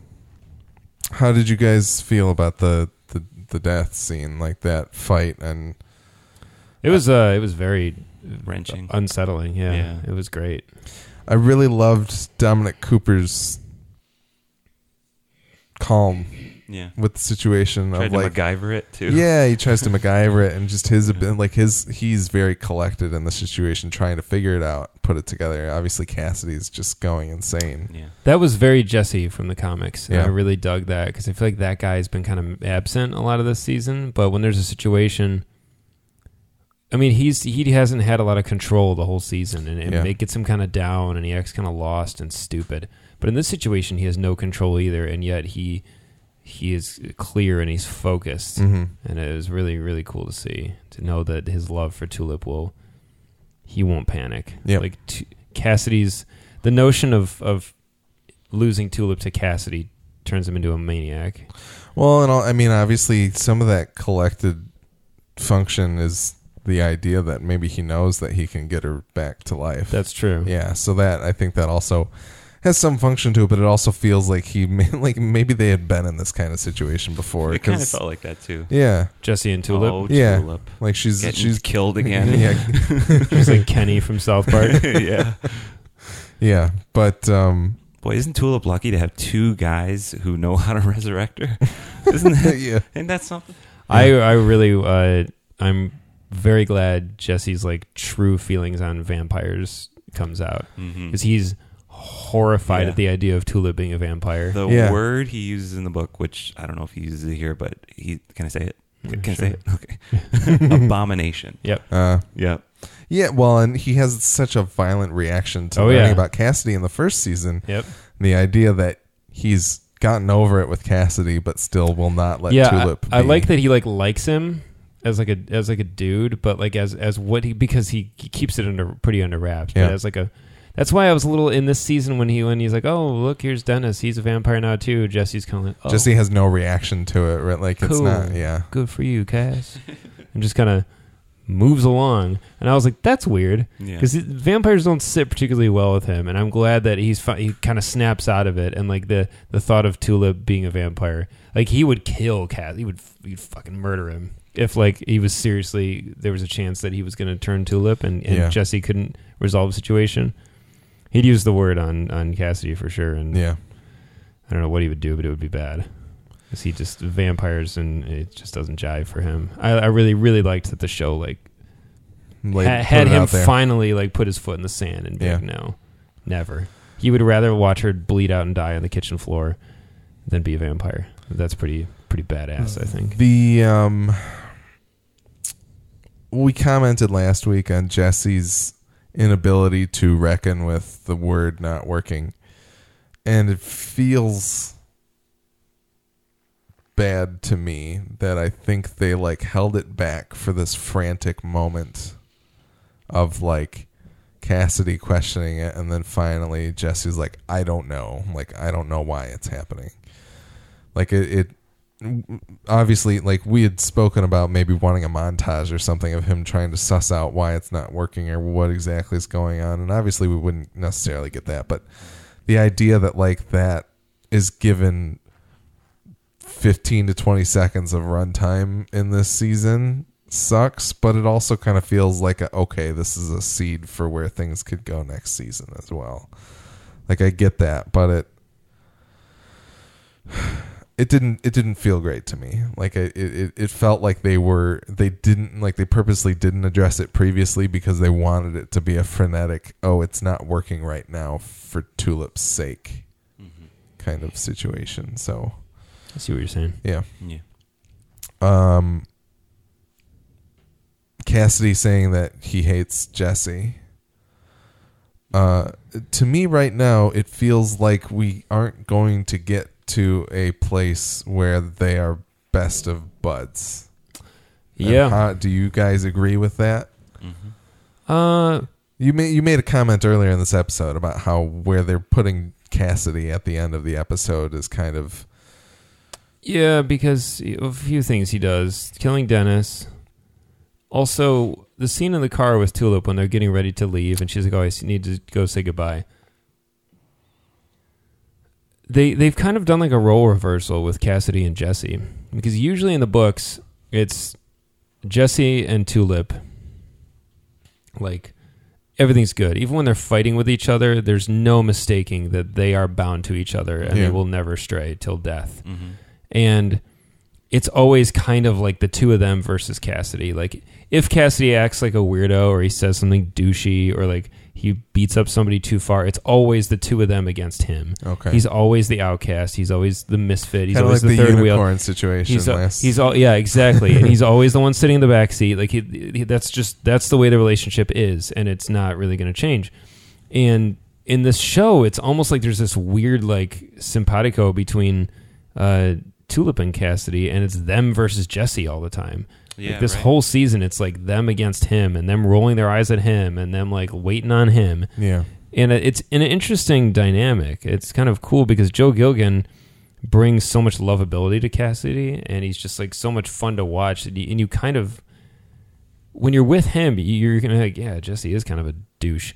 And then all it takes is like one scene at the end of this episode where Jesse rolls in to try to save the day, and suddenly like he's won me back over to his side, and I'm like, yeah, what what is Cassidy thinking, trying to turn him into a vampire? Like, how dare he? It's fun how the show is kind of playing with it back and forth with kind of who's your hero in the show. Yeah. It's Yeah. kind of uh, uh, actually I can't think of anything to compare it to. I don't know. Anyway, it's uh, it's pretty cool. But yeah, even at the end of the episode, so the hate, I was a little shocked by that. I was like, this is, it's still early in the life of this story for them to like really be at any sort of odds with each other. Well, like, and it could be the shock of the situation too. That, that's what I was gonna say. Yeah. I think that there's a lot like tensions are riding really high, and I think this is the first time Cassidy's really felt much of anything for a long time. So he's probably still kind of and it can also be the fallout of not using the word on on Denis as well, because I know that like Lance picked up on that a lot more than I did, even of like Mhm. Cassidy's kind of anger towards that situation of not helping him out, You're gonna hold it in. You know, Ye- that, ye- that animosity. and it finally comes Yeah. out after all of this Yeah. insanity occurs in this episode. But doesn't he say there's been something I'm wanting to tell you for a long time? He says Yeah. that. Yeah. You know, I remember in season one when he um, Cassidy lit him- lit him, lit himself on fire. Like yeah. stepped To out in the show sun to show Jesse. Yeah. Yeah. Maybe it's been since then. Maybe that's the long time. It's like, you know, ever Yeah. since, yeah. ever since. And I've been hanging around with you because I got nothing better to do.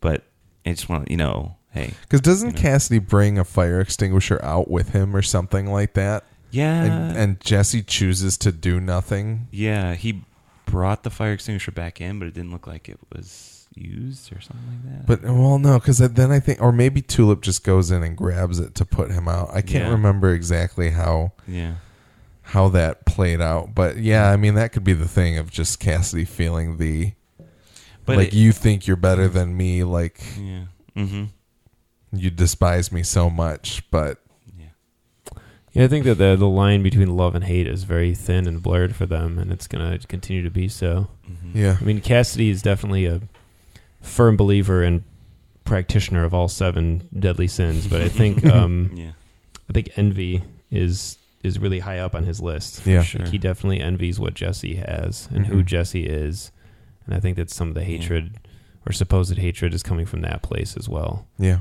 And now that yeah, and now that Tulip's gone, it's like, why am I even hanging around you? Yeah, You know, not gone, but dead. yeah, Same thing, same difference. yeah. Um, any other thoughts before we get to God for a little bit? The oh my god, beautiful um, trees and, and Yeah. landscape. It's, that was a gorgeous, uh, gorgeous looking shot. Well, and even yeah, that shot as they speed down that road, and and the way like it's shot on some kind of, it's I don't think it's a crane. Maybe it's a crane. But kind of the way like it kind of hovers behind them of Mhm. like Yeah. you know of maybe how God is seeing what's going on or would have if he had the dog suit on or however that actually works. I don't know, but yeah. yeah. but that like just the way that that was shot as they moved through that and not to mention like i was thinking about it nick said it earlier with about, about hell and seeing the green that hell had on the outside Yeah. and w- we obviously get a lot of green in the swamp as well but th- angelville kind of feels like the m- most like natural place that we've seen instead of like the streets of new orleans with very distinct Civilization hasn't found it yet. Yeah, and so uh, like it's it's a very uh, what's the word I'm looking for? It's a refreshing, Mhm. uh, like like Nick said about about hell. Thirst quenching. yes, for sure. We have to talk about Hitler and Eugene. Oh damn it! Yeah, Yeah. what yeah I the- totally left that out. I think. in the Breaking Bad verse, mm-hmm. the drop off point. We can keep it short. Yeah. Basically, yeah. they're on like a bu- the bus. Did you know it was going to happen? Oh, go ahead. Go ahead. Yeah, you know what? I, I missed recap. it. I missed it in Act Five. I'm, I'm I'm sorry. It was in the previous act. But Hitler and Eugene at the back of a bus in a very metropolitan area. They get dropped off by the uh, Distant Vistas van, Mm-hmm. um, which is the same travel company that uh, Fiore and and DeBlanc Mhm. used in season one, and um, they do get dropped off. It is not at the Breaking Bad location though. It's a different one. It's a different one. Yeah, it It kind of is, looks like a power substation of some kind. It kind. does. Oh. I searched for that. I searched for power substation New Orleans to try and find the location, but I, I didn't. Oh, okay. Okay. Okay. But um, yeah. So then Hitler runs away, and um, you know, I think I like the moment with Eugene, kind of like my dad would get a kick out of meeting you. I feel like his dad would shoot him on sight. What was But- his He dad? likes the I- I History thought Channel, maybe His dad, the Yeah. History Channel line, but I thought maybe his dad was like a like a neo-Nazi. Oh, that's a good point. Yeah. I guess I could see that for Sheriff Root, but um yeah, that's really kind of so Hitler escapes. Hitler is- escaped hell, and it seems to me like he was he's been playing Eugene. Like he was he's, planning on that's he's what he playing the wanted. ultimate yeah. long con. that adorable smile was sinister. I mean, I don't know because so I, I think we're meant to be a little a little bit confused as to like what just happened. But at Yeah. the same time, when Hitler runs away in street clothes, gets hit by a car. and Eugene says, "Oh shit." yeah, I think he realizes like I brought Hitler out of hell and back onto Earth sixty some odd years later, Yeah. yeah, and then he just leaves. He doesn't like go follow him and kill him and send him back. He just like turns and goes the other way. Yeah. Uh, on the one hand, I'm I'm like, oh, thank God, Hitler's evil still. Like I kind of am relieved, Glad, but glad, glad that that happened. but at the same time, it's a little confusing because. Uh, So here's- I may have answered my own question. Here's my here was my indication of this is that or or what I kind of something that I thought about as it happened. I I was wondering because Nick has mentioned in the past the idea that there are several factions vying for Genesis in the comic. I was like, what if Hitler learns about this and wants a piece of it? Like that. That felt like the clearest. God damn it, Alex! You just didn't let me get there yet. I'm sorry. It's okay. man, like that that and i mean i think that's how it works out and if it gets me more noah taylor then absolutely Yeah. Okay. Wow. Well, fine. We'll just go right there, Alex. I was. I had one in one of my Mind notes. In one of my notes, I wondered: Is Hitler going to be like an, an opposing antichrist? Is he going to be like an opposing Messiah? ah the fact that hitler has is is reappearing Hitler is risen, mm, essentially. yeah That would be trending if Hitler showed up. Man. And Yeah. think, oh my God, just think about what Seth Rogen and them are like. Oh, oh my God! In 2017 slash 18, with the everything that's been happening recently in our country, and I feel like I don't need to even say anything no no i don't think you do but yeah Is this where they were going, or is it where they're gonna go for sure? I think now. Uh, Sometimes I think Seth Rogen's just on his couch, just getting baked. Just watching the news and going, "Oh my god, like that worked out," and just like is really excited about, Wow. you know, not excited, but like he's gonna use it. this conversation makes me very excited for Yeah. this entire thing which is almost like oh my god i think i've kind of turned around on the whole hell thing this season Well, I But- still think we were there a little too much, but yeah Yeah. you know, this is why we, I, I think I and maybe all three of us need to wa- rewatch Yeah. some stuff to kind of see how it's how it sits. But it it definitely feels like what I was gonna say. What was confusing to me was why Hitler didn't just leave with Eugene and the Reaper, but maybe the Reaper would be like, "No, Hitler, you're good. You stay here." And he needed to maybe he just hid in the tree line and waited for his opportunity to. Uh, like he like I guess that's like maybe how would Mannering know to come get them unless maybe Hitler was luring her out to kill? Well, we we definitely knew they were being followed as the the manhole cover was getting open. Yes, behind exactly. them. Mhm. Um, Hitler probably knew. Hitler's probably made escape attempts before. He he might know the drill. So he knew exactly. Yeah. Yeah, exactly. So he knew that she anyway, would- I answered my own question because I was wondering why he would leave, but he probably just hid in the trees right there and waited, and then used the the horn thing, and you know, blah blah. blah. Um, before I forget, and Mike's this is the only thing from Mike's email I was going to mention, and Yeah. I just want to know if I'm right. He said. Uh, in one of his recent emails to us, last the bit with Hitler being hit by the car and running away reminded me of something in pop culture, but I can't remember it. Looked very similar. My immediate thing that I thought of was uh, in Kingpin when Bill Murray does his weird like run away from Claudia after he gets uh, he gets roughed up by Woody Harrelson. He goes, Claudia, I'm in room 305. And he like does this weird run, and it's like the exact same thing that Hitler did. So I'm like, if that's it, let me know. Like, I'm- is it somebody getting hit by a car and getting back up, or just getting hit by a car? I think he said the run. I think he said The it was the run. way he runs Okay. away, but it's very, very, very similar to the way Bill Murray does it, where he kind of Alright. looks a couple ways and isn't sure exactly he which way says he's the going to last go. bit with Hitler being hit by the car and running away reminded me of something in pop culture, but I can't remember it. It looked very similar. So that's what it reminded me of, Yeah. but it could definitely be something else. I'm Something. sure there's many other movies where someone's got hit by a Oh, car sure. and like ran away in a hilarious way. when I read that email, I was like, yeah, it feels vaguely familiar to me too, but I don't necessarily know that I can. Yeah, because Bill Murray's even got like a weird kind of limp going on in that moment. It's like it, partially in the way he runs too. Hmm. Anyway, Big Ern McCracken, Yeah. one We'll of the have to find great out. one of the great screen Yeah. villains of all time. Yeah. I don't know if it's happened in the in the show so much, but it always happened in the book when people would see Arseface, they would get completely grossed out and like start puking. And so that Yeah, happened yeah. here where some lady was like, "Ew." Yeah, Yep. that was really nice. I Yep. liked Yeah. that. Yeah. And and now we're just like, oh man, poor Eugene. Yeah. He's so great.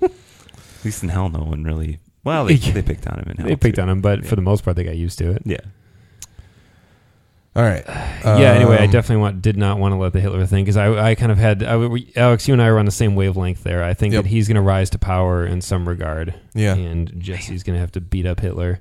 Okay. Um, okay, Lance is I'm in. just like, oh shit, Hitler is who we thought he was. Not to all right. Not to not to make any light of like any Tyler, you can't ever you can't trust Hitler. Everyone knows that. yeah.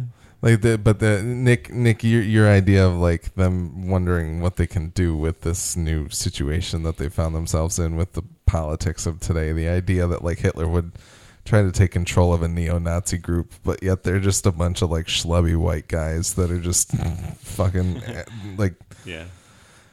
that, that'll be interesting. well, either that or like Hitler will.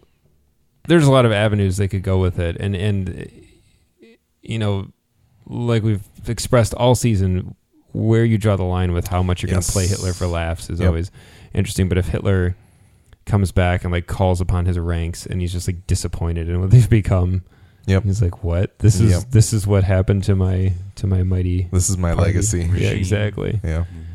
Like Shredder, all bummed out, and the foot soldiers are all a bunch of kids. All right. And yeah, I don't know. I, I think that they may have they may have set up something pretty pretty uh, particularly interesting. Yeah. and I'm I'm very Intrigued. intrigued. Yeah, I was Yeah. gonna say I'm not excited to see how it plays out, but I'm I'm a little anxious. I'm I'm intrigued for sure. Yeah. Like I still can't believe the season's over. It feels weird. Yeah. Mm-hmm. It feels long, but not long enough. Yeah, I don't know. It's Yeah. very Totally. We came a long way. I was thinking about that earlier. We came a long way, like getting to New Orleans and the Victor thing, and then We, yeah, we got. We'll have to save it for the wrap up because Yeah. I like. I will. I will try and figure out a way to distill things down yeah, to give us a fuller picture of the season in terms of like a recap. But yeah, for sure. Um, the last moment in the hotel room with the with the man dog suit. We hear the jazz song. I walk to the peak. Playing. you hear a woman too, like like Is maybe it- he's like got you know somebody there with him. Yeah, you hear a woman like moaning or something like that, which seems kind of like it didn't to me sound like she was in the bathroom. But I thought it was in like an adjoining room. Yeah, that's kind of Oh, what I was that's it, thinking yeah. too. Like Yeah. you're supposed to think it's some kind of divey motel yeah, exactly. situation, but Like where Tom Hanks stays in Big. uh, he's got Dr Pepper Diet Dr Pepper cans strewn about. It's very interesting to see what they choose to portray. If Yeah. this is God, like what it actually. Do do you guys have any particular like? Do, do you know where this is going? I mean, I kind of. I no, I don't know. Okay, I have you have I have suspicions. thoughts, yeah. but I don't really know much of anything anymore about this show. Yeah, that's fair. Um, it. Yeah, it just seemed like a like a, a tease to me. I don't know. Definitely, it was it was an after Yeah, to- credits to after let credits you know. stinger. Like God's God's on Earth. Yes, that was God. Yes, he was in the suit. It was it was answered. He was the guy in the suit. Yeah, and, that's true. Uh, pat on the back, if you got that right.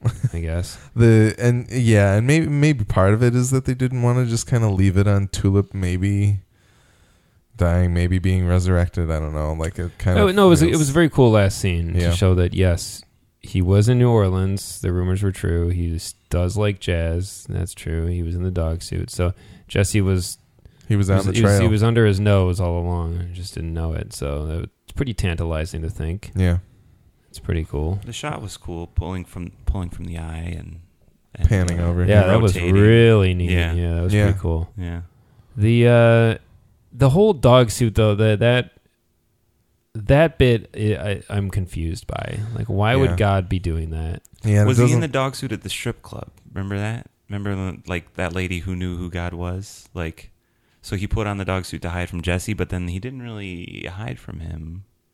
I don't know. Yeah, like, are are you wondering if he came in in the dog suit? That's what I'm kind of wondering. Yeah. It's like Into the strip club? because if if if he's the man dog, then he ha- had that suit on so that no one would know he was God. But when he showed up in the strip club, was he a man talking to the woman? Yeah, You know, when 'Cause did, she when said did he she said that dog she suit? said that she would like you would know if you saw him. Mhm. Yeah, and I mean, but why So is was he actually like involved in some weird sex act? Yeah, and that's the thing is, Is that my I, question. I because feel- God, I don't think based on kind of the book and also what they've what they were saying in the show, what the characters were saying, it sounded like he just wanted to get away and like be on like vacation, not like get involved in a weird sex shit. Well, but here's the thing: is that we don't really like, like we get the Pope and the Archbishop's ideas of what maybe happened. I don't know that we know anybody that could speak with any authority. Like even the angels, Fiore and DeBlanc, like I don't know that anybody like they they obviously didn't know that God was gone because they were afraid they were going to get called from up above, or maybe that doesn't necessarily matter. But I don't think we've spoken to anybody that necessarily would have the authority to know where God is going and what he's doing and why he's doing it. So I don't know. And part of me feels like the man dog thing is going to be f- completely forgotten and never brought up again. Like it was just mm. kind of a funny, yeah, I'm just curious what what the motivation was for all those characters. yeah, Like uh, and for him, like was he actually like involved in sex acts with people? yeah, Because that seems a little too far, I think, for the show. And I always got thrown off by the title sequence that where you would see the man dog and then the lady like pulled on his collar and then there was a blood splatter on the wall, which was obviously from two different scenes. But yeah. I thought that was like a, Well, I'm trying to remember the scene now because he sits forward. Like he leans, he like sits forward on the little couch. Mhm. Well, does he sit forward in like surprise? Is that an expression of like, oh shit, it's Jesse? Mm. Like, is it like a moment of recognition, and then he like, I don't know. and then he like plays it cool, I'm like not just sits sure. and waits to see what happens. And does he even know who Jesse is, or it's just maybe he feels Genesis? Oh yeah, I mean, yeah, he knows Yeah, he's God. Right. He's all knowing. yeah. He's got them. I mean, them- in in the book, there's no there's no bones about it. Like he knows who Mhm. Jesse is. Sure. You know, he knows what he's about. He knows that he has Genesis. hmm he's got them prayer tapes to listen to. Right. Yeah, exactly. Yeah, that's Starr Starr stolen. God, Starr. Yeah, I was gonna try and go back to it, but I can't. That's Because- Yeah. We'll talk about it later. Yeah. There was a little Easter egg. Did you see this? This was on TV time. The amazing Ganesh, uh, like stuffed yeah, animal. you know what? Mike pointed that out too. There's a, there's a little stuffed animal to the left of the bathroom door. I did not see that, on, Mhm. the, but Yeah. yeah, I, I did, and that's funny because I did watch back through that scene and try to be like, all right, is there any indication of like what state he might be in or where he is? But I couldn't see anything. Yeah, and there That's was cool. that little line. It's like, use the word on on an angel, see what happens. And then he did use the word on an angel, and it and it worked. Yeah. I'm recalling a lot of well, stuff. but from no, he said if Fiore says that to him in like a, in like a, go ahead and use the word on me yeah. and see what happens as like a, that's going to pull the saint to you. Oh, that's what he. That's Yeah, that that's was that what- was okay, the okay. yeah Okay, okay. that was kind of the implication there. But Gotcha, gotcha. All right. all right, it's late. yeah, it's I almost think tomorrow. We covered Mhm. most of everything. Um, we will be back in two weeks or in, in, in early October with our season wrap up. I might try and and watch a good chunk of both seasons again just to Yeah, I think I may as well. refresh a lot of it. Um, but yeah, it's been a good journey. Were we all satisfied with the finale? I think. Like, Yeah, I think so. Yeah. Very much. That was pretty satisfying. I mean, Yeah. Yeah, we can obviously weigh in on the on the season as a whole. Uh, I think it may have In our helped uh, recontextualize a lot of the season. Yeah. and hopefully have forgiven a lot of the things I didn't like about it. which it seems like that's kind of the general structure of the show now. In Mm. two in true. two cases of like the we've gotten these things leading us astray away from the comics and kind of in different directions, and then things kind of refocus in the finales to kind of to pull it all back together. So that's interesting, but yeah, Well, now we know why they're still in New Orleans in season three. Remember, you said they were they had been filming in New yes, Orleans. yeah, right? they, yeah, yeah, and, that, and that's the thing is that I I hope they're not there the whole season, but I don't know how any of this is going to go down. I guess so. maybe they're not New Orleans; they're in Louisiana. yeah, yeah. Mhm. um, Yeah, they they have pulled the permits or whatever to get the tax credits and whatnot. And They honestly, Yeah. they could do all of season three at Angelville if they really wanted to. If they really wanted to, I mean, shit, they hold the whole damn season Mhm. here. yeah, But they could also do 50-50. They could go somewhere else. I don't know. I'm Yeah. excited though. Yeah. We'll see. We're definitely striding into like a real like before we had kind of we had kind of stepped into comic territory in the season, but now we're really like striding into like an arc, like a particular Okay. chunk of the comics and that's very exciting. Yeah. Mhm. Yeah. I'm I'm excited for for more, especially about Jesse's family and Mhm. what's going on there. So. All right. Once again, you can find more episodes of our podcast on g2tpodcast.com. That's the letter G, number two, podcast.com. We're also on TV Time, Apple Podcasts, Stitcher Radio, and Google Play Music. We're G2T Podcast on Twitter, and you can email us at g2tpodcast at gmail.com to tell us what you think of our podcast and share your thoughts on AMC's Preacher so we can read them on our show. Send us corrections, observations, or anything regarding Preacher or our podcast. Please email us in the next couple weeks so that we can talk about it on the season wrap up show.